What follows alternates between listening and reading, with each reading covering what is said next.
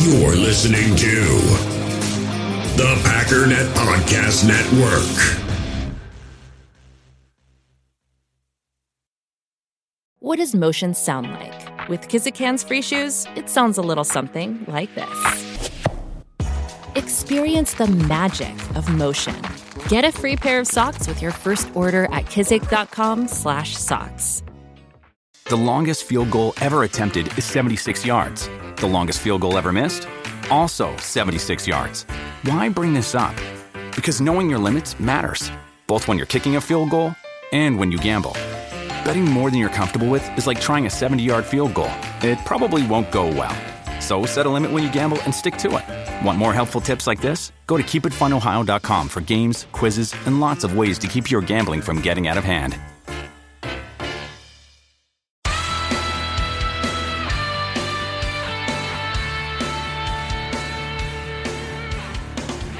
Ladies and gentlemen, welcome once again to the Packernet Podcast. I am your host and resident panelist, as always, Ryan Schlip. Check us out online, packernet.com. Find me on Twitter, pack underscore data. Well, I actually want to start off today really delving into the Emanuel Wilson thing. I know my primary um, take on this has been don't overreact to one game. And I guess my goal isn't to overreact, but to really just kind of, you know, the preseason or the offseason is kind of its own entity. Spend a lot of time trying to figure out how football works in general and how the draft works in general, all the philosophies and everything behind it. But the philosophies behind sort of the back end of the roster and preseason and 53s and practice squads, it's it's like I said, it's kind of its own deal. And so I'm more or less intrigued by the Emanuel Wilson thing, and I I wanted to sort of look into some of my assumptions, I guess. One of the main assumptions being don't overreact. This stuff happens all the time, and it doesn't mean that you get a job. Does it happen all the time, though? I want to look at a couple things. I, I read this yesterday, but I want to do it again just for those that didn't listen. It, it'll only take a minute. Here are the notes for Emanuel Wilson so far through training camp. Because again, one of my assumptions being Emanuel Wilson hasn't really done very much. He's had a handful of carries, and then boom, he explodes in a preseason game on like six carries. Like, let's just calm down. These things happen. And then on Packernet After Dark, I read these, and as I was reading them live, I was a little bit surprised to find out that I've been missing it that he's actually been quite good all through camp. Here are all the notes that I have on Emanuel Wilson. This doesn't include the preseason because I I guess I haven't gone through and I don't think I'm going to add every play in here to the preseason. That'll be a separate thing. But anyways, Emanuel Wilson with a burst inside. He's a big back with a little wiggle, fun to watch. Colby Wooden just beat Sean Rhyan and Emanuel Wilson for a sack on McGough. Really nice inside run by Emanuel Wilson, who takes a bit of a shot from Shemar Jean Charles. Cox pressure, but Clifford finds Wilson stealing down the right sideline, slightly overthrown.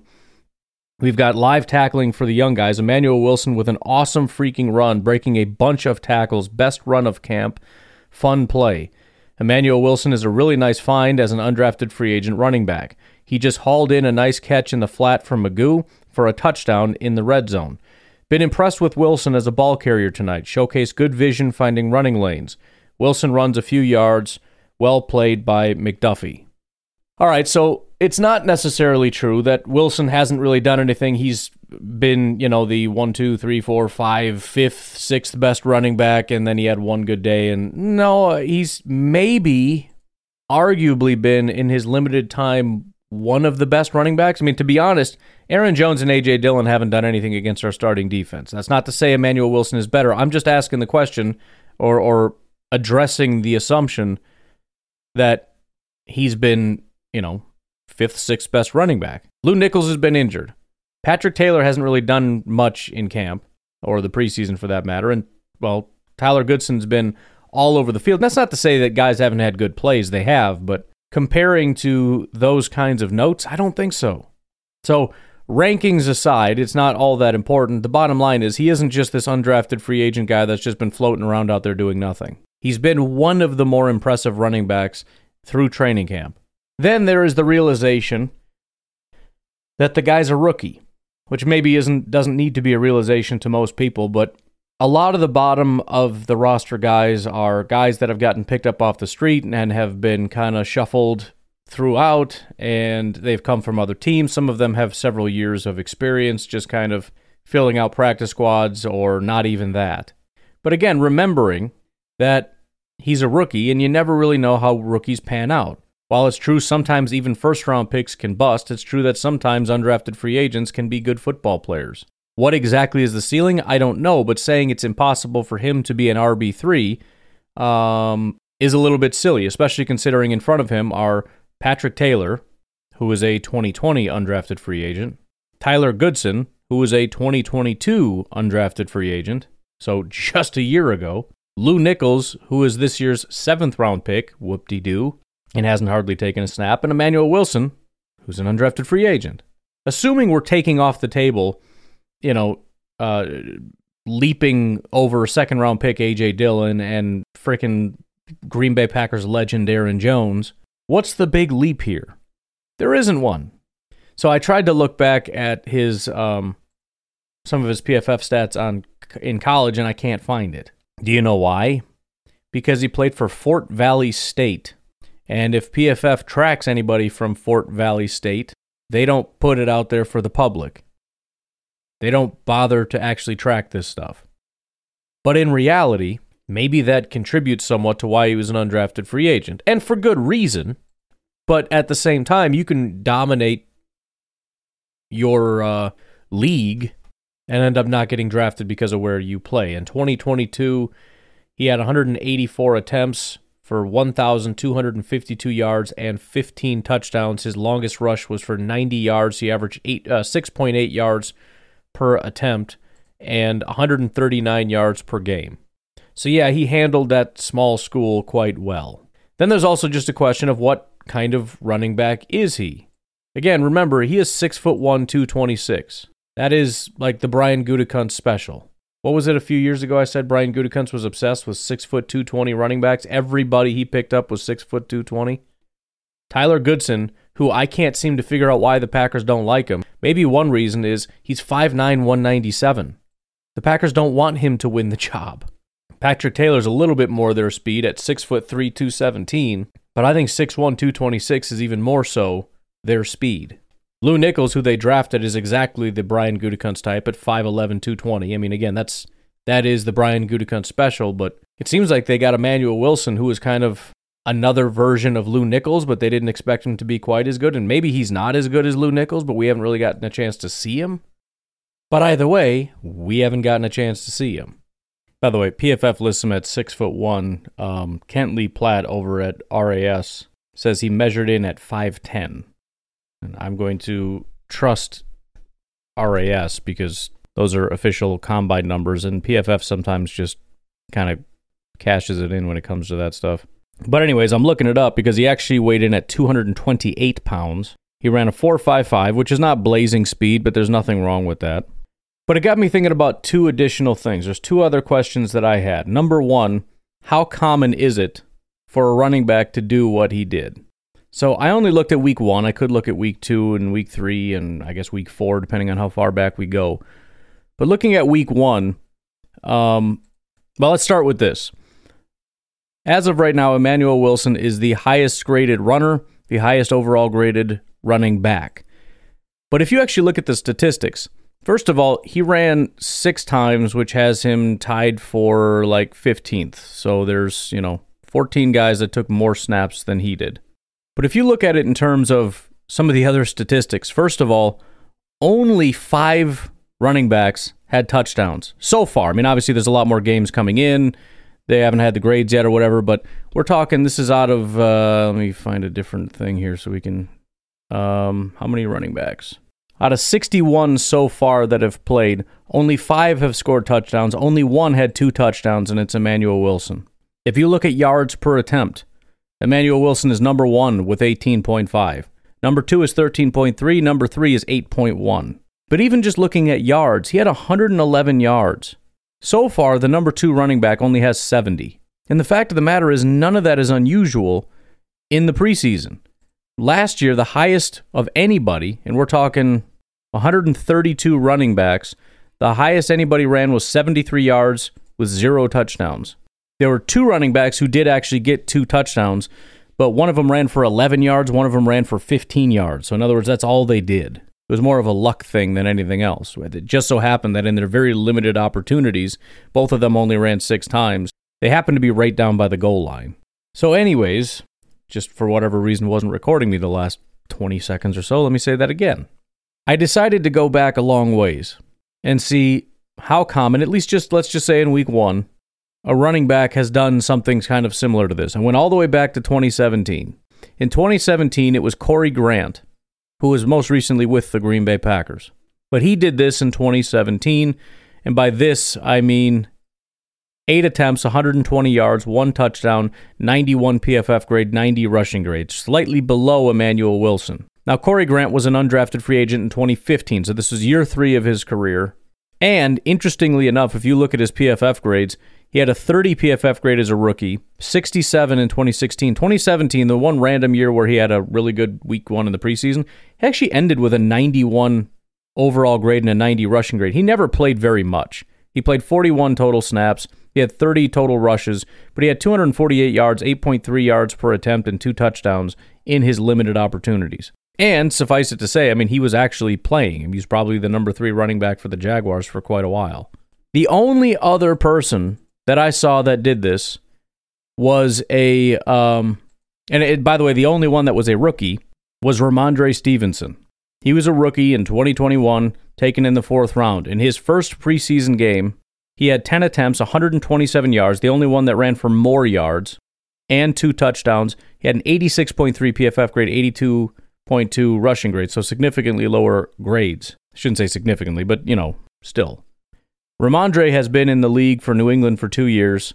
Um, he finished 2021 with an 80 PFF grade and 81 rushing grade. And then this past year in 2022, he ran for 1,041 yards, five touchdowns, 81.3 PFF grade, 84.3 rushing grade. So he's a good running back. He's also six foot 227. He's almost the exact same size as Emanuel Wilson. Now, again, I'm not trying to tell you that he's going to be Rhamondre Stevenson. I'm just illustrating that this is very rare. And in the rare cases that I've actually been able to find anyone doing something like this, they're pretty good. And, and the reason I bring it up is because this is not what I expected. I expected to find several times this had happened, a bunch of undrafted free agent nobodies. Because, by the way, this happens all the time with quarterback and other positions. Right now, the top five quarterbacks in the NFL via uh, passing grades are Davis Mills of the Texans, Baker Mayfield in Tampa, Nick Mullens in Minnesota, Dorian Thompson Robinson in Cleveland, and Malik Cunningham in New England. Deshaun Watson ranks 24th. Now, maybe he's going to have another bad year, I don't know, but I have a hard time believing that he's going to be that far down. By the way, from a yard standpoint, Sean Clifford is the dude. He's the only one that cracked 200 yards on the day. Second, he had 208 yards. Second is Nate Sudfeld, 194. And you say, well, yeah, well, that's because he played so many snaps. He had 26 attempts. Nate Sudfeld had 28. Drew Lock had 24. Trevor Siemian, 28. Kellen Mond, 31. Oh, and there's Russell Wilson. I thought everybody said he had a bad day. He actually graded out okay. 7 of 13, 93 yards, a touchdown, 74.6 PFF grade, 73.3 passing grade. It's not bad. For those wondering, Jordan Love is currently 10th. We got a bunch of grades that are going to come pouring in um, in a very short period. Of, well, later today. Anyways, final thing I wanted to look at. You're saying, okay, well, maybe he can win that number three job, which is a not a major leap to begin with. But what is the actual ceiling here? Let's look at the top 10 running backs and let's see where they were drafted. Josh Jacobs, first round pick. Aaron Jones, fifth round pick. Nick Chubb, second round pick. Tony Pollard, fourth round pick. AJ Dillon, second round pick. Tyler Allgeier, fifth round pick. Derrick Henry, second round pick. Caleb Huntley, undrafted free agent. Well, that didn't take very long. What do we know about Caleb Huntley? Well, he got he's from a small school, Ball State, undrafted free agent for the Atlanta Falcons. Didn't really get an opportunity in year one. And then in year two, he ended with an 87 PFF grade, 86 rushing grade, 76 attempts, 366 yards, 4.8 yards per attempt, one touchdown, one fumble. So he's not playing a ton. He's a backup. 5'10, 229. He's got that same build. All right, continuing, Latavius Murray was a sixth round pick, and Dameon Pierce, fourth round pick. If you extend it out to the top 20, Austin Ekeler is an undrafted free agent. Gus Edwards was an undrafted free agent. Now, to be fair, again, I'm I'm, I'm not trying to demonstrate that there's just as many undrafted free agents as any other round because that would be incorrect. And the reason I say that is because there's a billion undrafted free agents for every, you know, first round, second round pick. Not literal billion, but, you know. But still, in the top 20 running backs via PFF, three of them are undrafted free agents. So it's not a certainty that the guy has to be, you know, I, I guess relegated to nothingness. By the way, Austin Ekeler from Western Colorado, which is probably why he was overlooked. Gus Edwards out of Rutgers. And Gus Edwards, 6'1, 238. Austin Ekeler is the only semi outlier at 5'10, 200. So I, I guess what I'm saying is I think the ceiling, if everything just went fantastic, and again, it's entirely possible Emanuel Wilson, every time he touches the ball from here on out, it's going to be a disaster and he's not even going to make the 53. He might not even get put on the practice squad. I'm not, this isn't about hype. This is just about trying to recalculate because I tend to be overly pessimistic and say it doesn't matter. He's an undrafted free agent. It's not going to go anywhere. You can get excited for him for a day if you want, but he's going to be out of here in no time. So if he ends up getting cut soon, I don't want to hear this getting thrown in my face. But I, I think what the ceiling would probably be is if Aaron Jones were to move on, AJ Dillon becomes the number one running back. Is it possible Emanuel Wilson could be a number two running back? It is. And I do think that that would roughly be the ceiling. A solid number two option. But absolutely, at worst, I, I think it's entirely possible he could win that number three job. It, it is still a steep hill to climb. They really like Patrick Taylor. They just do. But at the same time, again, McCrary, I mean, maybe I'm being unfair to McCrary, but I'm just going to go ahead and say McCrary probably isn't going to go ahead and, and win anything. With Goodson going down and Lew Nichols still not being able to play because of injury. It's really just Emanuel Wilson and Patrick Taylor fighting for that number three spot, and Taylor hasn't done anything. And again, Emanuel Wilson is closer to the prototype that Brian Gutekunst tends to like. I know it should be more about Matt LaFleur, but really, Brian Gutekunst and probably Matt LaFleur prefer a, let's call him six foot, we'll split the difference, six foot, 226 pound guy compared to the six foot three running back Patrick Taylor is. And also, I do think they tend to skew younger. We've seen Patrick Taylor. As much as they'd probably like to just pick one of either Taylor or Goodson and move on, and then, you know, let Patrick Taylor stay for another year. You know, Patrick Taylor and Lew Nichols was probably the plan. I don't know. I don't know. But but we need to see more of Emanuel Wilson. If this continues, I think it's kind of a no brainer. He needs to be that guy. Now, yeah, there's still an element of special teams, there's an element of receiving ability, there's an element of pass blocking. But there's also an element element of number one, Patrick Taylor is not elite in any of those categories. If he was, he wouldn't be barely making the number three spot. And number two, there's an element of he's not going to play much because he's a run, he's a third string running back. He has time to learn and develop, and if it doesn't pan out, then all shucks. But anyways, obviously Emanuel Wilson is is uh, one of the guys to keep an eye on. I thought the running back battle was really just Goodson, Taylor, and um, and Lew Nichols, and I was really torn on that. I did not expect Emanuel Wilson to actually be in contention there, but at this point, I, I just hope the Packers give him some opportunities, like some legitimate, not, you know, Aaron Jones and A.J. Dillon with the ones, Patrick Taylor with the twos, Lew Nichols, I guess at this point would be with the threes. I mean, Emanuel Wilson and fours or something. I don't, I don't know. They, oh, McCrary be with the fours. I forget he exists. Give him a shot, man. Give give Emanuel Wilson a real look. Let him run with the twos. Let him run with the ones. Let him have some fun. Let's see. See what he can do. Fast forward a couple days, which it has been. He is not getting opportunities with the ones. Anyways, uh, why don't we just take a break right here? Because on the other side, I think what I would like to do. No, we're not going to talk about Colin Cowherd. All right, I guess we can for a minute if you want. I got everybody sending me that video, but um, what I want to do actually is kind of reassess the team and once again kind of look at okay where are we at? And I think what is it what it is what what it is though what is the thing what do we need to see from the team moving forward from the from each individual player? Maybe not each we'll skip a lot of them but um that's what I want to kind of do. I'll wake up in a minute here don't worry about it.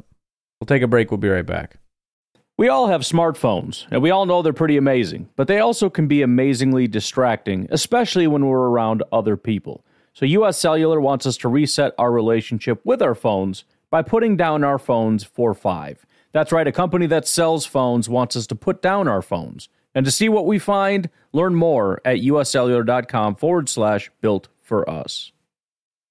Passion, drive, and patience. The formula for winning championships is also what keeps your ride or die alive. eBay Motors has everything you need to maintain your vehicle and level it up to peak performance superchargers, roof racks, exhaust kits, LED headlights, and more. Whether you're into speed, power, or style, eBay Motors has you covered. With over 122 million parts for your number one ride or die, you'll always find exactly what you're looking for. And with eBay Guaranteed Fit, your part is guaranteed to fit your ride every time or your money back. Because with eBay Motors, you're burning rubber, not cash. With the parts you need at the prices you want, it's easy to make your car the MVP and bring home huge wins. Keep your ride or die alive at ebaymotors.com. Eligible items only, exclusions apply.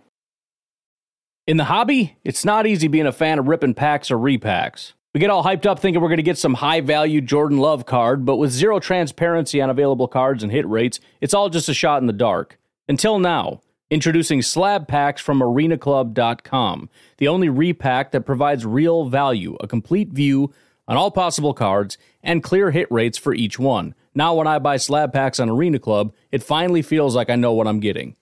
And honestly, the best thing for me and my son is the fact that we're kind of novices into this. When I walk into a card shop with my son and a card says it costs $40, kind of just taking his word for it that that's a good value.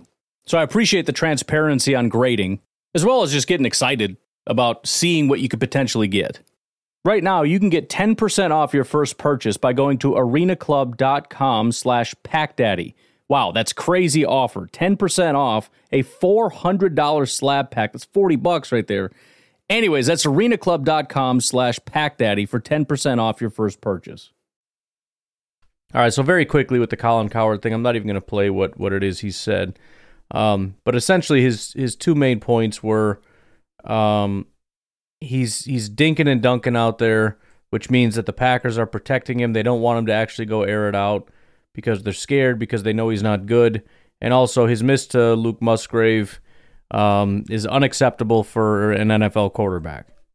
So look, I've I've kind of given my position, and if you misinterpret what Colin Cowherd said, you could almost say that we're on the same page. And I shouldn't even say misinterpret. If you don't specifically listen to what's being said, you could say we're on the same page.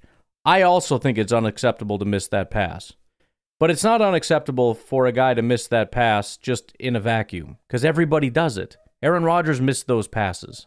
Well, he generally didn't throw those passes because they were over the middle. Zing, just kidding. Um, no, but but everybody misses open passes. I can go back to the layup throw. There's literally a thing called layup throw uh, metric or percentage or whatever. It's a thing, and Rodgers kind of sucked at it. A lot of quarterbacks sucked at it. It's just a thing that everybody misses once in a while. My issue isn't that he missed one pass, especially since there's what's his name, uh, Dan Orlovsky coming out. I was like, well, it's basically a no look pass. Well, that's great. My issue is though, why does it keep happening every single practice? Is he no look passing everyone, or is that just one excuse for this one time? But there's we need like 14 more excuses. So my issue is there's just the consistent issues that keep arising. Colin Cowherd going off on a tangent about one missed pass is just because he's an idiot. Um, he also pretty much three minutes of his four minute video could be obliterated if you just remember that he threw the pass to Christian Watson. Right? Oh, he's just dinking and dunking out there. No, no, he's not. So that's false. And then in, in addition to that, he looked at yards per attempt, um, not average depth of target, which is a different metric, which would show you that he actually has been throwing the ball further down the field. Yards per attempt only looks at actual completed yards per attempt. And when you don't have a lot of attempts, the, the problem is it's the same with yards per attempt rushing and things like that. Everything balances out. If you look at a running back, most of the time they're not going to have a ton of high yards per attempt, or, or either it's going to be low or it's going to be extremely high. Because how often do you actually hit a, a you know 10 to 15 yard carry? Once every 10, 15, 20 times? So what happens if you run the ball five times? Well, if one of those five times happens to be that big carry, you're going to have a really big yards per attempt. If not, you're going to have a really low yards per attempt. So the bottom line is they average out over time. Quarterbacks don't throw deep balls most of the time. You throw deep passes maybe, what, 30% of the time, if that? So it averages out. And so if Jordan Love threw one in his very short period of time and it wasn't completed, then obviously you're going to have a low yards per attempt. It's low for for Justin for the same reason that Justin or for Jordan for the same reason Justin Fields is at 43 yards per attempt. Obviously nobody's going to maintain that for a game. Plus it doesn't even reflect what actually happened, which is why yards per attempt is not necessarily a great metric for anything. Nobody would use yards per attempt to grade out quarterbacks, but as a final point, you know who else was lower than Jordan Love? Bryce Young and CJ Stroud, 3.5 and 3.3. I look forward to him jumping on his show and saying that those two guys are going to bust out because they had low yards per attempt, which he might do. I don't know because he's dumb. So, yes, I'm concerned about inconsistency. I'm concerned about not one miss pass, repeated miss passes. Um, but I'm not concerned about a missed pass. I'm not concerned about yards per attempt. Because honestly, even if that was what it's going to be in the future, if that's going to get us down the field to score a touchdown, and people want to piss and moan about, yeah, but your quarterback still isn't like an elite quarterback, but we're winning football games and our Super Bowl contenders because our offense is really efficient and doing a very good job, I don't really care. Again, Tom Brady was this way. He was 6.4 yards per attempt. That's quite low. Tua was almost nine yards per attempt. Right? Aaron Rodgers was 6.8. I know things weren't great last year, but whatever.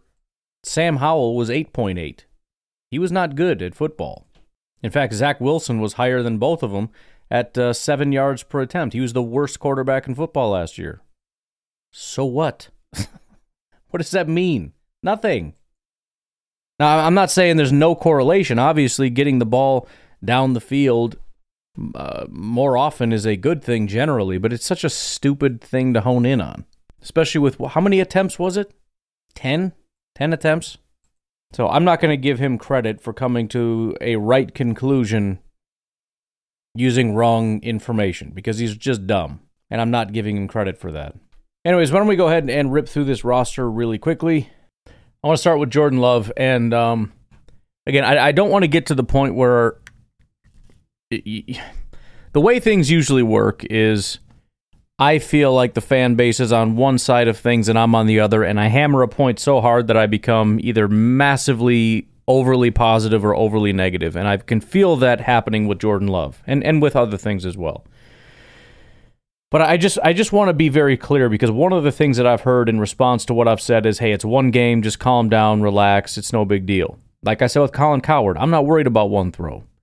So I went and did some homework. I went back and looked at every note that I have for Jordan Love. I pulled every throw that was overthrown, underthrown, or thrown way too wide. This does not include every note that said incomplete. I didn't have that. This has none of the notes that said um, uh, interception, near interception, any of those kinds of things. It's it's just this specific issue of you got a guy open and you can't hit him just to be very clear, what it is specifically that I'm seeing that I would like to start seeing improvement on. That's all. I'm going to read all of them to you. Luke Musgrave just beat Corey Ballentine clean and was open deep, had great separation. Love lofted it up, but let it hang a bit too much. Ballentine got back in the play and broke it up. Love would like to have that one back. Back to team. Watson beats Douglas easily on a corner route, but Love missed him wide. Two big play opportunities missed by 10 on back to back plays in team. Love with an underthrow to Dobbs deep, Jaire with a pass breakup. LaFleur said there were a couple throws that Jordan Love should have put more air under in practice. Kenny Clark with a quick pressure. Love rolls right and finds a wide open Toure, but Love leads him too far right and Toure catches it out of bounds. Love overthrows Dobbs on the next red zone play, trying to hit the fade. Love slightly high for Musgrave on the next red zone play. And again, you could say, well, it's just slightly high. I, most of these throws are just slightly. And you, you, you got to understand, I'm the guy that was saying in that Chiefs game, he missed having back to back touchdowns by just a couple inches. But the problem is, it's consistently just a couple inches. Every play is just a couple inches. At some point, it doesn't matter. It's a game of inches. That's the point, though. Love's first incompletion during today uh, during team today is an overthrow to Christian Watson. Reed had a step on Ballentine. Love overthrew him. Love wide to Dobbs on an outright out route. Love corrects Malik Heath positioning at the line, fade away, fades away and tries to find Davis but throws it a bit behind him. Gaines gets a pass breakup. Fourth down, Reed, ha- Reed has a step on Savage on a deep crosser, but Love overthrows it. Love deep to Dobbs, looks slightly underthrown. Doubs wide open with an amazing route against Jaire. Love overcooked it. Musgrave open over the middle. Love overthrows him. Jordan Love tries to hit Romeo Doubs deep down the field. Doubs got behind the uh, behind the Bengals secondary. Love's pass hung too uh, hung in the air too long. Love overthrows Luke Musgrave, who has DJ Turner in his hip pocket. Free play. Love overthrows Watson on the sidelines. Love fires very high for Reed on the first play off of play action. Watson deep route clears space for intermediate crosser for Doubs, but Love overthrows it. And this doesn't include the miss to um, Musgrave in that game. So again, when I said that it's been one about one per practice of just completely missing guys, I may have undersold it a bit. I'm counting 21, including the missed pass to Musgrave. And again, this doesn't include every note that just said incomplete, because incomplete could be a lot of things. Could have been just a he threw it up for a contested catch, could have been a batted, you know, whatever, could have been a drop. I also didn't include interceptions, near interceptions, the one that hit Quay in the chest, none of that stuff, because this is a, a separate thing. This isn't a bad read. You you had your eyes in the wrong spot. This is very simply he has a guy wide open. If he could throw it accurately, then um, then we'd have a big play. But he didn't throw it accurately. Twenty one. How many training camps have we had? I think there's been like eleven, if I'm counting. I know that there's some on here that I think happened that weren't like Sunday. They had a walkthrough, but including that, that would be I believe eleven. So it's closer to actually two a day. So, anyways, and I, I, I guess I'm changing a little bit because inconsistency can be kind of vague.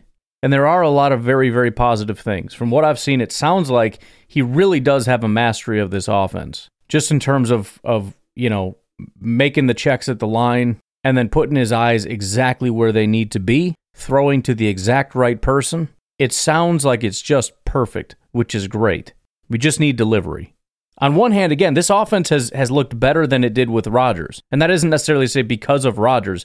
It's just the simple fact that I felt like every single time Rodgers dropped back to pass, he had nowhere to go, or at least it appeared he had nowhere to go. Either that or he just didn't know where to go. Again, we would go back and look and say he looks like he had a guy here, there, whatever. It's disputed. It doesn't matter. It always looked like, come on, man, somebody get over, somebody do something. That hasn't been the case with the Packers that I've seen at all this year. Doesn't sound like that's been the case in training camp. Again, we didn't see it against the Eagles. We haven't. We didn't see it in uh, against the Bengals. That it seems to be a very efficient thing. It's just about putting the ball in the right spot. I shouldn't even say that. I mean, he he, he throws in the right direction. It just needs to be accurate. So I, I guess I'm going to say two things here for Jordan. Again, I'm still of the mind that I don't necessarily need to see the wow throws because I have confidence that he can do those in a pinch if need be. If things are really breaking down, I think he can pull it off.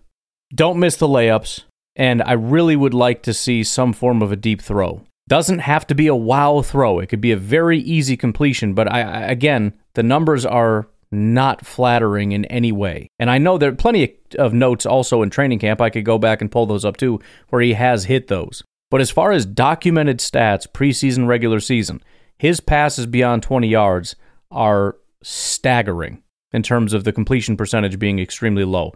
Not that it has to be his fault, but it also, to some degree, has to be at least in part his fault because nobody is that unlucky. So we got to see some kind of a rhythm, especially considering how this team is is wired. I mean, we've got guys that fly down the field that can stretch the field. We don't want to be in a situation where teams start daring you to throw it because they know you can't get it done. So again, these things take time as far as getting into a rhythm with it, but we got to start seeing it at some point. And and the fact that there's been none of that so far that we've been able to see at least. Yes, in training camp there has been some, about 50-50 I would say. But let's just do it in a game. That that I mean, honestly, the pass to Christian was about perfect. Maybe could have been a little bit more to the outside or something. Keep it away from the safety. It looked like Watson was kind of drifting inside, you know, toward the middle of the field to get to the ball. But I mean, it was it was as in stride as it could be, which is what's frustrating about the safety getting there because that was the one, right? But yeah, it, it just it feels like we're 95% of the way there with Jordan, but it's not going to work if we can't get that last 5%. It's it's again, it's almost identical to the center situation. Like we're good at center. We don't need a new center. Except for the part where if you can't stop putting the ball on the ground, we don't have a choice but to replace you. Like please don't make that be the reason we have to replace you. So, it's not panic time, it's just what I'm asking to see. Sean Clifford, honestly, just do it again. Just do it again. Do everything the same. Don't change a thing. Less picks? Yeah, sure. sure, I guess. I don't care. Listen, if if being more safe means you're not going to be Sean Clifford anymore, then don't worry about it. Because again, I'm not asking Sean Clifford to be the, the future starting quarterback of the Green Bay Packers, unlike some people. Sean Clifford is a talented backup quarterback who is a heck of a competitor and is a lot of fun to watch. That's it. That's all I need. Um, Aaron Jones, AJ Dillon, just stay healthy. I would like to see Dillon repeat what he did. I know PFF wasn't impressed by it, but I was. I have two complaints about AJ Dillon. He ran two times and he assuaged both my fears with both runs. One is there's not enough power, and I don't think I've ever seen him slam into human beings as powerfully as he did on that first run. The second one is a lack of patience. Wait for your blockers, let it develop. It's exactly what he did. He waited a second, he hesitated, the hole opened up, and he ran for, I think it was 11 yards. I mean, that's absolutely perfect. And I tell you what, if he can continue that for the rest of the season, he is going to be a heck of a good running back. Patrick Taylor, I want to start rooting for Patrick Taylor. I'm tired of dogging Patrick. I feel like I apologize to him on every episode because it's like I'm I'm rooting for Goodson to take his job. I'm rooting for Lew Nichols to take his job. Now I'm rooting for Emanuel Wilson to take his job. Um, and I want to not have to do that. You know, it should just be let the best man win. The Packers seem to think Patrick Taylor's the best man, so I just want to see it. It's the same with Justin Hollins. Just show me why they like you so much so I can start rooting for you because I, I just I don't know what that thing is. Emanuel Wilson, I don't know, man. I mean, I can't ask you to do that again because you're not going to be able to do that again, I would assume. But even beyond that, I'm I'm looking at it saying you're still not going to win the job because apparently to get that job you have to play on special teams and the Packers aren't giving you an opportunity to do that. You have to pass block, which you didn't really have any opportunities to do that. At least in the preseason game you didn't. And you have to be a receiver. So I guess what I would say is if the Packers feel so generous as to give you the opportunities to do what it is you need to do to win the job, that you would capitalize on those things. Um, wide receivers, and I, I tell you what, I'm going to lump Musgrave, Watson, Doubs, Reed. I'm just trying to exclude people that might have their own thing. I don't think so. I, I want the wide receivers and tight ends to basically do what, well, not excluding Tucker Kraft, I guess. Please, whatever it is you did last week, do it again. Because I, I, I have rarely felt this good about a group. And I know you're going to say that's ridiculous because of Davante. I didn't say because of a guy, I said because of a group.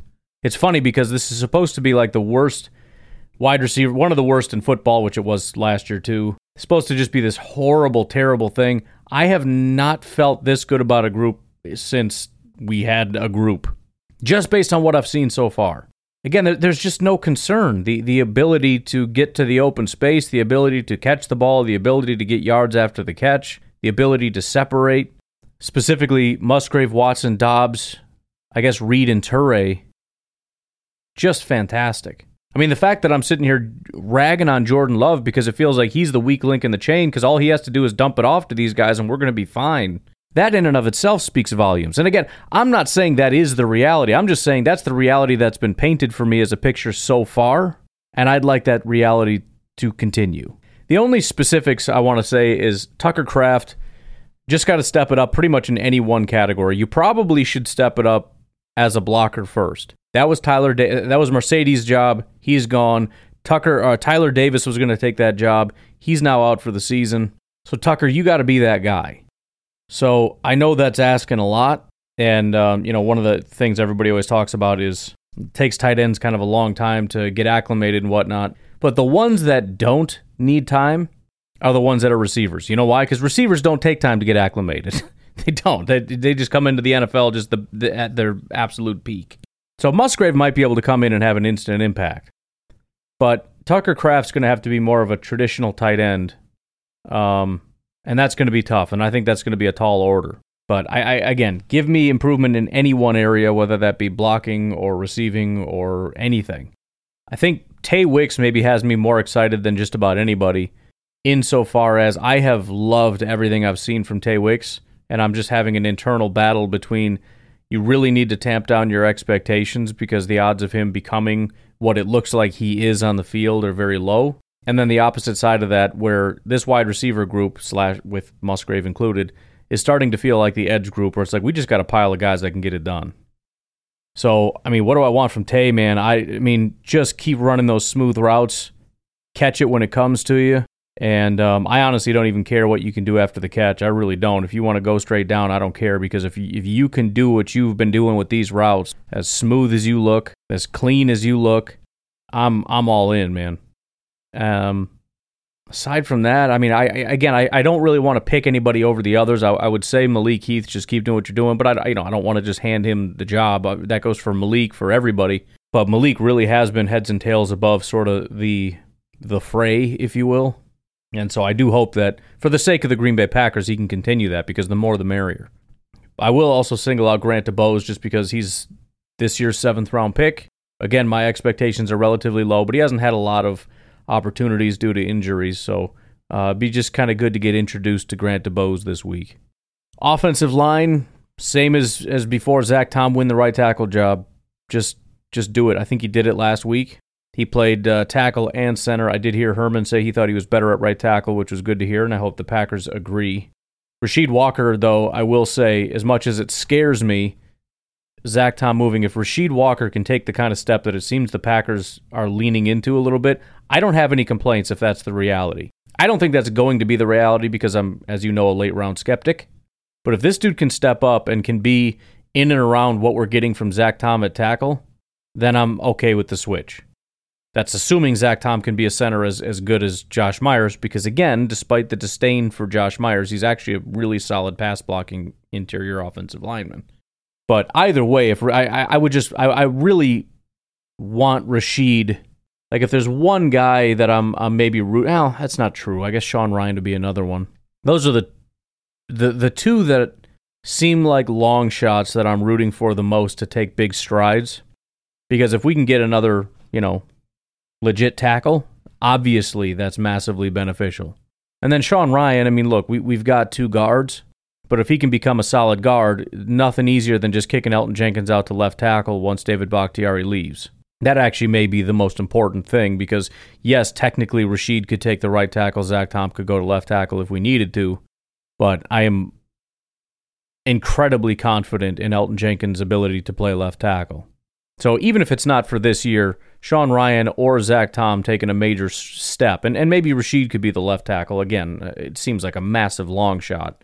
But those two guys continuing to make strides, or, or at least Rasheed continuing and, and Sean beginning to make strides, that would be huge. Otherwise, I really I, I want Josh Myers to snap a ball like a human being that has been playing football for a long time. Otherwise, it's just health. I love our offensive line. I really do. The starting five is the starting five. I have no issues with the starting five. I know Runyan and Myers aren't the best run blockers in the world. I'm I'm unsure of what Zach Tom truly is. I don't actually know, but I really do like the the starting offensive line. I, I just I hope it stays that way. So health would be the biggest thing there. Along the defensive line, Kenny, it's just health. I know he's been injured. Uh, he probably we we probably won't be seeing much of him. Maybe not even in the preseason game. I'm not sure. Um, I do want to see better from our defensive front just across the board. I mean, as much as they've been great all through training camp, they didn't do jack squat when it came time to the preseason game. Might be a little bit unfair, but it, we didn't see the dominance that we'd been hearing from Wyatt, from Wooden. From I mean, Wyatt was the lowest graded player on the team. I mean, good lord, Wyatt, Wooden, Brooks, Van Ness. We we got to do better than that. So again, I'm going to lump these guys together. Van Ness, I, I mean, that was brutal. At least for Devonte Wyatt, he was disruptive. He was just kind of a hot mess. He get into the backfield and just starts stumbling all over the place and falling down. He can't tackle anybody. It's like, all right, you need to friggin' slow down. Can't believe I'm telling you that. Can't believe I'm telling any pass rusher that, but you need to slow down. Um, yeah, just just dominance up front, and and I I did like the the er, performance, especially early on. It did look like a lot of pressure was getting home. I think Hollins had a good day, and Enagbare had a good day. I know Brenton Cox had a good day. It's not necessarily everybody, but especially the guys that we're going to be leaning on a lot. The interior guys, Wyatt Wooden and Brooks, definitely would really need to see Van Ness step up you know, I felt like we saw a lot from the guys that I don't really expect to carry that into the regular season. We saw Jonathan Ford, you know, uh, T.J. Slaton, Like the, our best pass rushing defensive tackles are the nose tackles. Like, give me a freaking break. And then it was like Kingsley Enagbare and Brenton Cox. Like, yeah, I don't know. I don't think that's going to be the thing. Linebackers just play fast. You know, I thought they did a decent job. It looked like they did struggle, especially, you know, McDuffie Wilson when it came down to coverage. I think that's one of the the benefits of our linebacking group is is the speed. The, the violence and intensity also is is a major thing, but you were drafted for your speed to be able to cover a lot of ground. So, you know, it's it's just I, I know it's common. This is I mean, the NFL specifically builds their offenses around being in one-on-one matchups with linebackers and just beating them across the middle. But it is painful watching your defense be the one getting picked on, where a guy catches a pass and you're watching a linebacker just huff it about four yards behind him trying to get there. Corners, I mean, Jaire probably not going to play. Rasul probably not going to play. I don't know. I, I, I mean, the only thing that comes to mind, and, and again, best of luck to Ballentine, Thomas, Ford, Hooper, primarily looking at the boundary guys, but, you know, do what you can. But for Valentine, it's like, same with a lot of these guys. Just, just just please be real. Because it's almost impossible that it's real, but you get to a point where it happens so frequently now and consistently that it becomes less and less likely to be a fluke. And so now you're butting up against two things. On one hand, it's really unlikely that you are this good. You are a rookie seventh round pick. On the other hand, it's really unlikely that you're this lucky because everybody makes good plays once in a while. But, you know, he was really good prior to the preseason game. He obviously lit up the preseason game. He ended the last practice with a pick six on Jordan Love. Like it, it is becoming very consistent, especially considering he's replacing Jaire, which means he's running with essentially the ones. I mean, the Bengals didn't run their ones uh, at wide receiver anyway. But I mean, if you look at PFF, a lot of the best, highest graded guys are the undrafted free agents. Why? Well, because they're running with the threes and fours. That's where you get more situations like the Bears had against the Titans, where defenders just randomly fall down or get blocked in the back, but randomly fall down and then you can run for an 80 yard touchdown. You don't have these guys that can cover just a ton of ground. So that that just never happens. Um, and then in the slot, I mean, I I, I don't I, I don't know if Keisean's going to play. I'm guessing he is. I would love to see Keisean kind of shine because at the end of the day, he is our starting slot guy, and I think we just kind of love him by default because of what he does as a kick returner. But I don't know that he's ever really proven to be a very good slot corner and it would be nice to get some level of assurance there. On the other side of that, Shemar had a really good preseason, week one. I really thought Innis was going to be the guy. He is injured right now. Then you got Shemar who shines. Um, look, I, I think there's a, a an outside chance. It's a long shot, but I think there's a chance Shemar could actually win the starting slot job. I don't think it's going to happen, but I'd love for him to take a real serious run at it because worst case scenario, we've got a solid backup. Safety, I mean, just set the floor, man. Just set a floor. I mean, we've got so many guys. I mean, we're bringing in, as of right now, I have six safeties on the 53 because I just can't make a decision. And I, I honestly, of this six, I mean, Tarvarius Moore is the only one that I feel is relatively easy to pull off of here. But I don't th- think the Packers are going to. So, I, I mean, I, there's nobody else I can take off. Savage and Owens are, are the one and two. Ford, there's no way I can pull him. Maybe the Packers will. I can't do it. Dallin Leavitt, no way. Anthony Johnson, the rookie, I don't think I can do that. Maybe you can scoot him into the practice squad. I don't know. But ultimately, despite all the talk about how many bodies there are, I don't know that we've ever come to the place where we start to feel comfortable with it.